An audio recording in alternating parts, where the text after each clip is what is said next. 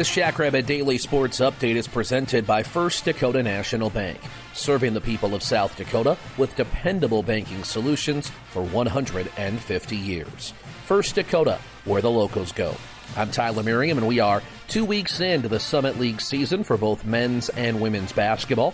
We'll update you on where Aaron Johnston's women's program and the men's team, coached by Eric Henderson, sit and what's to come this week after a word from First Dakota National Bank. Agriculture has always formed the backbone of our economy, and its success has always required a very precise understanding of the land. But until SDSU launched its first in the nation Bachelor of Science degree in precision agriculture, young ag professionals were on their own when it came to keeping up with cutting edge ag technology.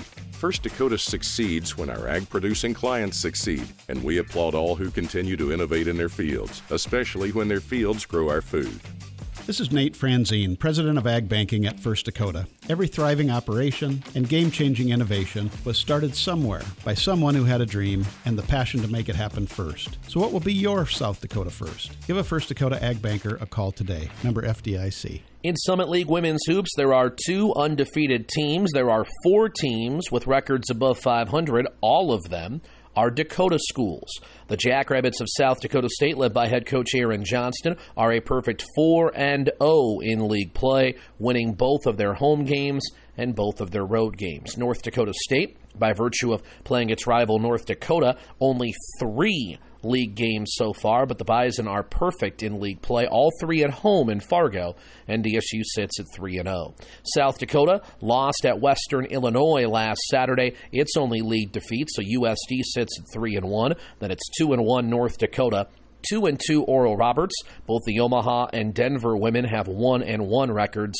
Western Illinois is 1 and 3, while St. Thomas and Kansas City are each winless in four tries.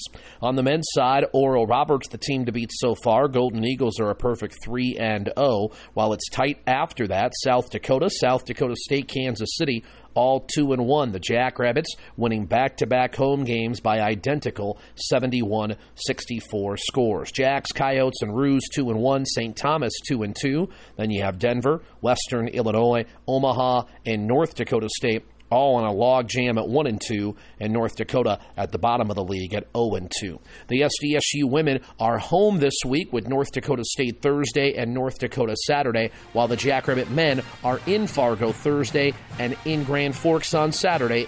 And this update has been presented by First Dakota National Bank.